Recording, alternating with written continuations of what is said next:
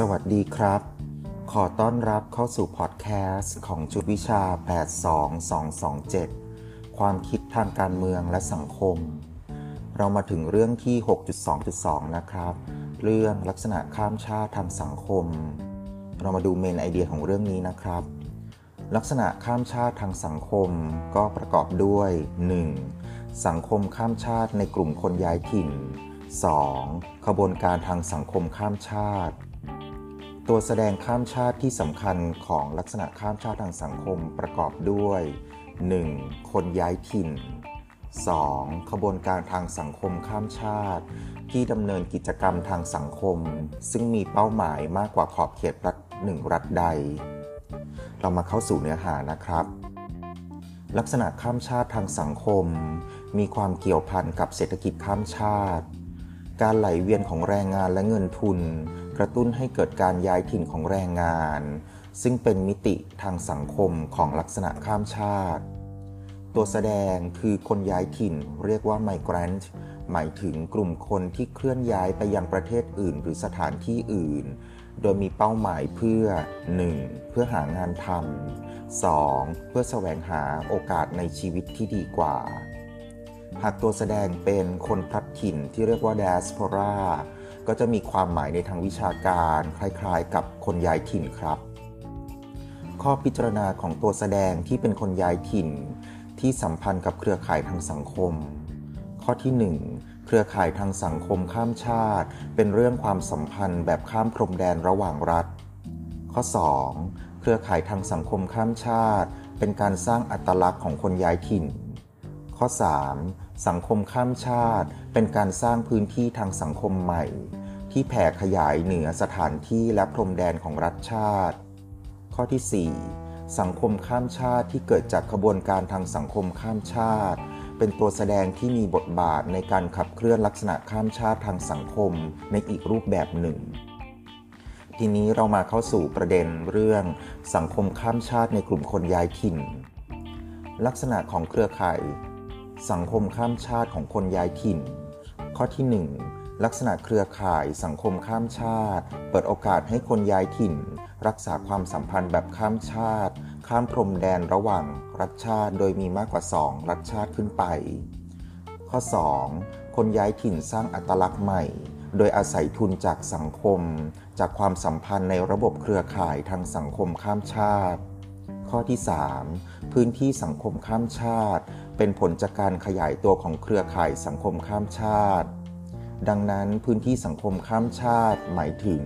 พื้นที่ใหม่ที่ถูกสร้างขึ้นจนแผ่ขยายเหนือพรมแดนต่างๆ ของรัฐชาติ เรามาเข้าสู่ประเด็นเรื่องพัฒนาการของสังคมข้ามชาติในกลุ่มคนย้ายถิ่นครับการย้ายถิ่นเป็นปรากฏการณ์ที่ควบคู่ไปกับพัฒนาการทางสังคมของมนุษยชาติ ปรากฏในศูนย์กลางทางการค้า หรือศูนย์กลางอำนาจทางการเมืองทั่วโลก ชุมชนต่างชาติสามารถพบเห็นได้มากขึ้น ซึ่งจะทำให้เกิดการเกาะตัวทางสังคม ชุมชนชาวจีนในภูมิภาคเอเชียตะวันออกเฉียงใต้ เป็นชุมชนข้ามชาติที่มีบทบาททางเศรษฐกิจ สังคม และการเมือง ชาวจีนเข้ามาติดต่อและค้าขายกับคนท้องถิ่นในภูมิภาคเอเชียตะวันออกเฉียงใต้ นานนับหลายร้อยปี สาเหตุของการย้ายถิ่นของคนจีน ข้อที่ 1 ความต้องการแรงงานในภาคการผลิตแบบอุตสาหกรรม และการก่อสร้างสาธารณูปโภคพื้นฐานในยุคอาณานิคม ข้อ 2 แรงจูงใจจากความต้องการที่จะสร้างฐานะความเป็นอยู่จากการค้าขายและการใช้แรงงาน ผลคือชุมชนชาวจีนกระจายทั่วไปในเอเชียตะวันออกเฉียงใต้ และชาวจีนร่วมกับคนท้องถิ่นในการพัฒนาภูมิภาคนี้ ชุมชนชาวจีนในภูมิภาคอเมริกา จะตรงกับยุคตื่นทองและการสร้างรถไฟทั่วอเมริกา อเมริกาต้องการแรงงานจำนวนมาก จีนมีบทบาทในการพัฒนาเศรษฐกิจและสังคมของอเมริกา ชุมชนชาวอินเดียในภูมิภาคเอเชียตอนออกเฉียงใต้ เกิดจากการอพยพเข้ามาใช้แรงงานในยุคอาณานิคม ชาวอินเดียเป็นชนกลุ่มน้อยที่สำคัญในประเทศมาเลเซียและประเทศสิงคโปร์ชุมชนชาวอินเดียในอังกฤษ ปัจจุบันชาวอินเดียในอังกฤษเรียกว่า British India มีสถานะเป็นพลเมืองของราชนาจักรหลายล้านคน กลุ่มที่เกิดในอินเดียแล้วย้ายมาตั้งถิ่นฐาน และกลุ่มที่เป็นคนรุ่นหลังที่เกิดในประเทศสหราชอาณาจักรทศวรรษ 1970 แรงงานข้ามชาติจากประเทศกำลังพัฒนา เป็นคนกลุ่มหลักที่มีบทบาทในกระบวนการสร้างสังคมชาติ แรงงานข้ามสังคมชาติ หมายถึงกลุ่มที่แสวงหาโอกาสในการทำงานที่ดีกว่าในต่างประเทศ ปัจจัยที่กระตุ้นให้เกิดการเคลื่อนย้ายแรงงานข้ามพรมแดน ข้อ 1. แรงงานข้ามชาติอยู่ในระบบเศรษฐกิจข้ามชาติ ข้อ 2. TNC มีการลงทุนขนาดใหญ่ และต้องการแรงงานราคาถูก แรงงานข้ามชาติมักถูกแบ่งแยกจากแรงงานท้องถิ่นเนื่องจาก ข้อ 1. แรงงานข้ามชาติขาดทักษะแรงงาน ข้อ 2. แรงงานข้ามชาติขาดความรู้ที่เกี่ยวกับสังคมที่เข้ามาอยู่อาศัย ผลคือทำให้มีการก่อตัวของชุมชนแรงงานข้ามชาติ โดยมีเป้าหมายคือ 1. เพื่อพัฒนาสาธารณูปโภค 2. เพื่อสร้างสถาบันที่จำเป็นสำหรับสร้างสังคมของตนเอง สังคมของแรงงานข้ามชาติมีอัตลักษณ์อัตลักษณ์เฉพาะ ซึ่งแตกต่างจากคนในท้องถิ่น โดยชุมชนแรงงานข้ามชาติมีความเชื่อมโยงกับสังคมประเทศต้นกำเนิดในมิติต่างๆ ทศวรรษ 1980 กระแสโลกาภิวัตน์เป็นปัจจัยที่ส่งเสริมสังคมข้ามชาติ โดยกระตุ้นให้มีการย้ายถิ่นในรูปแบบต่างๆ โลกาภิวัตน์ทำการเชื่อมโยงพื้นที่ต่างๆ เข้าด้วยกันสิ่งที่เกิดขึ้นในท้องถิ่นหนึ่งอาจเป็นผลมาจากเหตุการณ์ของท้องถิ่นหนึ่ง ทำให้เกิดการส่งผ่านวัฒนธรรมระหว่างกัน สังคมหลายแห่งได้รับอิทธิพลจากการเชื่อมโยงระหว่างท้องถิ่นและโลก เรียกว่า local and global และโลกาภิวัตน์วัฒนธรรมอาหารแบบฟาสต์ฟู้ดการแต่งกาย ดนตรี สะท้อนความสัมพันธ์ระหว่างสังคมข้ามชาติ และโลกาภิวัตน์ทางวัฒนธรรม ซึ่งเป็นการส่งผ่านความคิดและปัทสถานครับ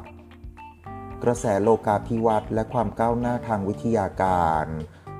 ผลคือทำให้สังคมเกิดการเปลี่ยนแปลง และส่งเสริมให้เกิดการขยายตัวของเครือข่ายสังคมที่มีลักษณะข้ามชาติ เป็นสิ่งที่เกิดจากเบื้องล่างเรียกว่า from below ซึ่งเกิดจากอิทธิพลของ ข้อ 1. ความก้าวหน้าของเทคโนโลยี สารสนเทศ และการสื่อสาร ได้แก่ เครื่องมือสื่อสารอิเล็กทรอนิกส์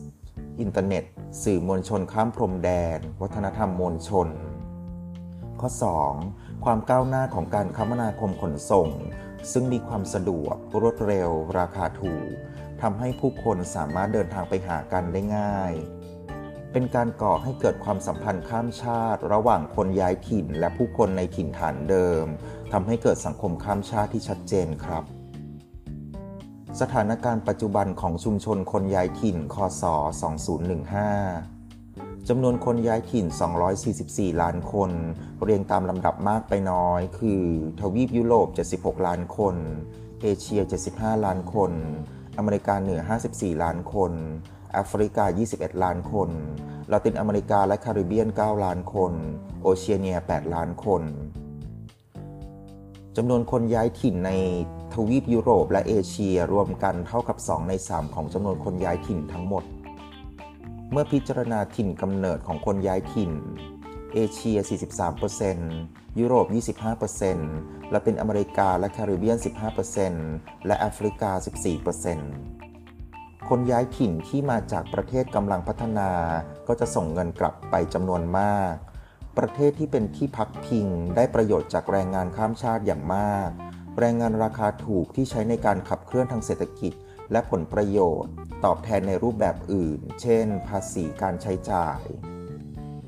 คนย้ายถิ่นที่มีทักษะสูง เป็นส่วนหนึ่งของการพัฒนาประเทศ ได้แก่ทักษะในทางด้านวิทยาศาสตร์ การแพทย์ และเทคโนโลยี คนย้ายถิ่นก่อให้เกิดความหลากหลายทางวัฒนธรรมของประเทศที่ย้ายถิ่นไปอยู่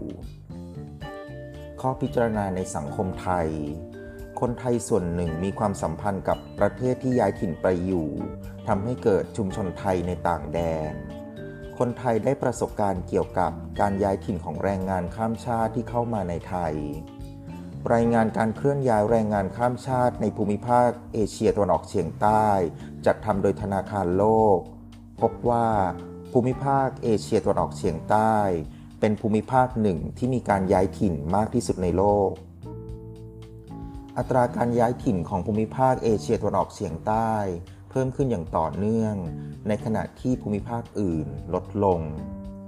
ภูมิภาคเอเชียตะวันออกเฉียงใต้ เป็นผู้ส่งออกแรงงานหลักของโลก และภูมิภาคเอเชียตะวันออกเฉียงใต้ รับแรงงานข้ามชาติมาเป็นจำนวนมาก ระหว่างคศ 1995 ถึง 2015ไทย มาเลเซีย สิงคโปร์ เป็นศูนย์กลางแรงงานข้ามชาติ โดย 96%ของแรงงานข้ามชาติทั้งหมดในภูมิภาค ไทยมีสัดส่วนแรงงานข้ามชาติ 55%ส่วนใหญ่เป็นแรงงานจากเมียนมาและกัมพูชา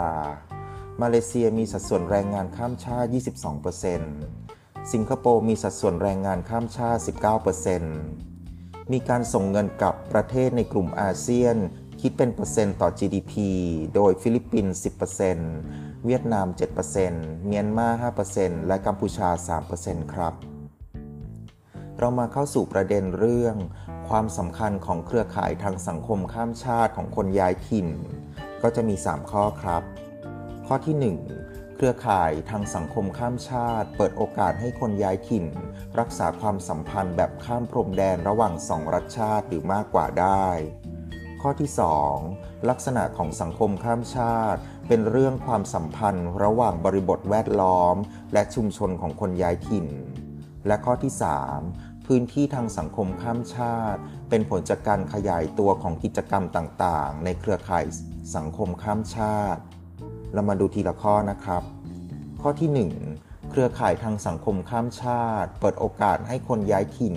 รักษาความสัมพันธ์แบบข้ามพรมแดน ระหว่างสองรัฐชาติหรือมากกว่าได้ ครอบครัวเป็นจุดเริ่มต้นของเครือข่ายทางสังคม โดยครอบครัวเป็นพื้นฐานของลักษณะข้ามชาติ ที่เชื่อมโยงกับกลุ่มทางสังคมแบบเครือญาติของคนย้ายถิ่น ครอบครัวมีบทบาทสำคัญต่อลักษณะข้ามชาติทางเศรษฐกิจ รวมถึงการช่วยเหลือค้ำจุนความเป็นอยู่ของครอบครัวในประเทศต้นกำเนิด คนย้ายถิ่นรักษาความสัมพันธ์ในแบบข้ามพรมแดนที่หลากหลายโดยมีประเด็นของครอบครัว เศรษฐกิจ สังคม องค์การศาสนา ซึ่งเป็นพื้นฐานของการรวมตัว เป็นองค์กรทางการเมืองของคนย้ายถิ่นในประเทศต้นกำเนิด และประเทศที่พักพิง กิจกรรมต่างๆ ของเครือข่ายทางสังคมข้ามชาติของคนย้ายถิ่น ส่งผลกระทบต่อสังคม เศรษฐกิจ และการเมืองของประเทศที่พักพิง และประเทศต้นกำเนิด ยกตัวอย่างเช่น เครือข่ายของคนย้ายถิ่น ภูมิภาคแคริบเบียนในสหรัฐอเมริกา เป็นการสนับสนุนขบวนการเคลื่อนไหวข้ามชาติในภูมิภาคต้นกำเนิด ยกตัวอย่างเช่น ขบวนการเคลื่อนไหวด้านสิทธิสตรีข้ามชาติ ที่ได้รับการสนับสนุนจากเครือข่ายทางสังคมของคนย้ายถิ่น โดยการร่วมกันส่งเสริมบทบาทสตรีในภูมิภาคแคริบเบียนทำให้เกิดการเคลื่อนไหวในการสร้างอัตลักษณ์ทางเพศขึ้นมาใหม่ เรามาดูข้อที่ 2 ครับ ข้อที่ 2 คือลักษณะของสังคมข้ามชาติ เป็นเรื่องความสัมพันธ์ระหว่างบริบทแวดล้อม และชุมชนของคนย้ายถิ่น สังคมข้ามชาติได้รับผลกระทบจากบริบทแวดล้อมในประเทศที่คนย้ายถิ่นเข้ามาพักพิง คนย้ายถิ่นอาจไม่ได้รับโอกาสจากสังคม เศรษฐกิจ การเมืองจากประเทศที่พักพิง เครือข่ายข้ามชาติหมายถึงเครื่องมือที่ช่วยเหลือกันในทางต่างๆ และการสร้างอัตลักษณ์ทางสังคมและวัฒนธรรมของคนย้ายถิ่น เพื่อต่อรอง ท้าทายการแบ่งแยก หรือการเหยียดเชื้อชาติ ความสัมพันธ์ในระบบเครือข่ายทางสังคมข้ามชาติ เป็นทุนสัญญลักษณ์ที่สำคัญของคนย้ายถิ่น และเป็นแหล่งอ้างอิงในการสร้างคุณค่าทางตัวตนของคนย้ายถิ่น คนย้ายถิ่นได้ผลิตสร้างอัตลักษณ์ในรูปแบบใหม่กำหนดความหมายตัวตนจากอัตลักษณ์เดิมจาก ข้อ 1. พื้นฐานของเชื้อชาติและชาติกำเนิด ข้อ 2. ปัจจัยจากสิ่งแวดล้อม อัตลักษณ์ใหม่ที่สร้างขึ้นในเครือข่ายสังคม เชื่อมโยงคนย้ายถิ่นระหว่างสองสังคมเข้าด้วยกัน เป็นการระบุตัวตน อัตลักษณ์ โคครงสร้าง วัฒนธรรม ให้มีลักษณะสลับกันไปมาคนย้ายถิ่นปัจจุบันมีรูปแบบที่หลากหลายกว่าเดิม เดิมคนย้ายถิ่นคือแรงงานข้ามชาติ ที่มีฐานะทางเศรษฐกิจต่ำ แต่ปัจจุบันเริ่มปลายศตวรรษที่ 20 คนย้ายถิ่นเป็นชนชั้นนำที่มีฐานะทางเศรษฐกิจสูง มีความเกี่ยวข้องกับโลกาภิวัตน์ทางเศรษฐกิจ ส่งเสริมให้ระบบทุนนิยมก้าวหน้า เป็นการทำให้เศรษฐกิจมีลักษณะข้ามชาติ ได้แก่การค้า การผลิต และการเงิน เรามาดูข้อที่ 3 ครับ พื้นที่ทางสังคมข้ามชาติ เป็นผลจากการขยายตัวของกิจกรรมต่างๆ ในเครือข่ายสังคมข้ามชาติ เครือข่ายสังคมข้ามชาติทำให้เกิดพื้นที่ทางสังคมข้ามชาติ ซึ่งหมายถึงพื้นที่ใหม่ที่ถูกสร้างขึ้นข้ามพรมแดนของรัฐชาติ อาศัยการเชื่อมต่อของสังคมมากกว่าหรือเท่ากับสองแห่ง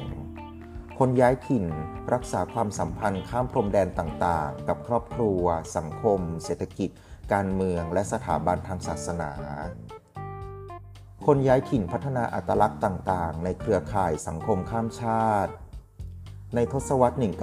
1980 เกิดการเปลี่ยนแปลงของสังคมและการเมือง ผลคือความก้าวหน้าทางเทคโนโลยี การสื่อสาร การคมนาคม และศิลปวิทยาการทำให้ผู้คนสามารถติดต่อกันได้อย่างสะดวก กลายเป็นความสัมพันธ์ระดับโลกครับ กระบวนการของลักษณะข้ามชาติทำให้นโยบายระดับชาติเปิดกว้าง เท่ากับเป็นการยอมรับบทบาทของชุมชนคนย้ายถิ่น ในทางเศรษฐกิจ สังคม และการเมือง ผลคือทำให้เกิดการจัดการรูปแบบทางอำนาจของรัฐชาติ ส่งผลต่อการเปลี่ยนแปลงของสังคมและการเมืองโลก เรามาเข้าสู่ประเด็นขบวนการทางสังคมข้ามชาติ เรียกว่า TSM ย่อมาจากคำว่า Transnational Social Movement เรามาดูข้อแตกต่างระหว่างขบวนการทางสังคม และขบวนการทางสังคมข้ามชาตินะครับ ข้อเหมือนของขบวนการทางสังคม และขบวนการทางสังคมข้ามชาติ 1. เป็นเครือข่ายที่ไม่เป็นทางการ 2. ทำกิจกรรมในลักษณะการชุมนุมประท้วง ลักษณะเฉพาะของขบวนการทางสังคม คือ การมีความเชื่อร่วมกัน หรือความเป็นอันหนึ่งอันเดียวกัน ในการเคลื่อนไหวเกี่ยวกับประเด็นปัญหาทางสังคม ลักษณะเฉพาะของขบวนการทางสังคมข้ามชาติครับ ข้อที่ 1 เป็นการเคลื่อนไหวในปัญหาระดับโลก โดยต้องอาศัยการรณรงค์หรือการประท้วงมากกว่าหนึ่งประเทศ ข้อ 2. มีลักษณะข้ามพรมแดน เท่ากับเป็นการเคลื่อนไหวมากกว่าภายในประเทศเดียว ทศวรรษ 1960 เริ่มเกิดขบวนการทางสังคม โดยทำการเคลื่อนไหวในประเด็นปัญหาสังคมต่างๆกัน มีการปรากฏขึ้นของขบวนการทางสังคมด้านสิ่งแวดล้อม ด้านสันติภาพ ต่อต้านสงคราม ด้านแรงงาน ด้านศาสนา ด้านสิทธิมนุษยชน ด้านความเป็นธรรมและความเท่าเทียม TSM มีความหมายคล้ายกับ INGO โดย TSM ครอบคลุมถึงกิจกรรมของ INGO ในบางด้าน และ ANGO ได้อาศัย TSM ในการทำกิจกรรม TSM เป็นองค์กรที่ต่อยอดมาจากเครือข่ายและแนวร่วมทางสังคม 3 รูปแบบ โดยเรียงความเข้มข้นจากน้อยไปมากได้ดังนี้ 1. เครือข่ายผลักดันข้ามชาติ เรียกว่า Transnational Advocacy Network 2. แนวร่วมข้ามชาติ เรียกว่า Transnational Coalition 3. ขบวนการทางสังคมข้ามชาติ เรียกว่า TSM ย่อมาจากคำว่า Transnational Social Movement เรามาดูแต่ละเรื่องนะครับ เครือข่ายผลักดันข้ามชาติ เรียกว่า Transnational Advocacy Network เป็นตัวแสดงที่ไม่ใช่รัฐ มีความร่วมมือข้ามพรมแดน ส่วนใหญ่เป็นความร่วมมือแบบไม่เป็นทางการ ภายในเครือข่ายมีการยึดถือคุณค่า และยอมรับในวัฒกรรม มีการสื่อสารโดยการแลกเปลี่ยนข้อมูล มีความช่วยเหลือกัน เครือข่ายข้ามชาติ ไม่มียุทธวิธีหรือแนวทางการเคลื่อนไหวร่วมกัน ในแบบองค์กร แบบแนวร่วม ไม่มีการเคลื่อนไหวในลักษณะระดมมวลชนจำนวนมาก ซึ่งอันนี้จะแตกต่างจากขบวนการทางสังคมครับทีนี้เรามาดูเรื่องแนวร่วมข้ามชาติ เรียกว่า transnational coalition ก่อตั้งขึ้นภายหลังเครือข่ายข้ามชาติถูกผลักดันขึ้นแล้ว เป็นการรวมกลุ่มตัวแสดงที่ไม่ใช่รัฐในหลายประเทศ ที่มีกลยุทธ์เหมือนกัน โดยมีเป้าหมายคือทำให้เกิดการเปลี่ยนแปลงทางสังคมในวงกว้าง โดยต้องอาศัยความร่วมมือที่เป็นทางการมากกว่ารูปแบบเครือข่าย กลุ่มต้องมีความเห็นพ้องกันในทางแนวทางและวิธีการ กลุ่มกำหนดแนวปฏิบัติของขั้นตอนต่างๆ ของการกระทำร่วมกัน เรียกว่า collective action เรามาดูเรื่องขบวนการทางสังคมข้ามชาติ หรือ TSM ย่อมาจากคำว่า Transnational Social Movement เป็นการต่อยอดมาจากแนวร่วมข้ามชาติ ความร่วมมือแบบข้ามพรมแดนของตัวแสดงต่างๆ ที่มีเป้าหมายในแนวทางเดียวกัน เป็นความสัมพันธ์ที่มีเอกภาพเพื่อทำให้เกิดการเปลี่ยนแปลงในสังคมในวงกว้าง TSM จะใช้วิธีการระดมมวลชนในแบบการกระทำร่วมกัน เช่น การชุมนุมประท้วง การขัดขวาง เป้าหมายของ TSM คือการสร้างความเปลี่ยนแปลงในสังคม ซึ่งขึ้นอยู่กับความสามารถในการขัดขวาง การท้าทายต่อระเบียบสังคม ตัวอย่างของ TSM ครับ 1. กลุ่มสิทธิสตรีข้ามชาติ เป็นกลุ่มนักเคลื่อนไหวในประเด็นเกี่ยวกับสิทธิสตรีระดับข้ามชาติ 2. ขบวนการแรงงานระหว่างประเทศ เป็นการเคลื่อนไหวเพื่อสิทธิแรงงานระหว่างประเทศ โดยมีการประชุมเพื่อพัฒนากลยุทธ์ วิธีการเคลื่อนไหวร่วมกัน และมีแนวทางการเคลื่อนไหวที่เข้มแข็ง ในการนำเสนอข้อเรียกร้อง และความต้องการของขบวนการการเคลื่อนไหวในขบวนการทางสังคมเกิดขึ้นได้ยาก หากไม่มีการต่อยอดจากรูปแบบเครือข่ายหรือแนวร่วมมาก่อน ก็เป็นอันจบ เรื่องที่ 6.2.2 ลักษณะข้ามชาติทางสังคม ขอบคุณครับ สวัสดีครับ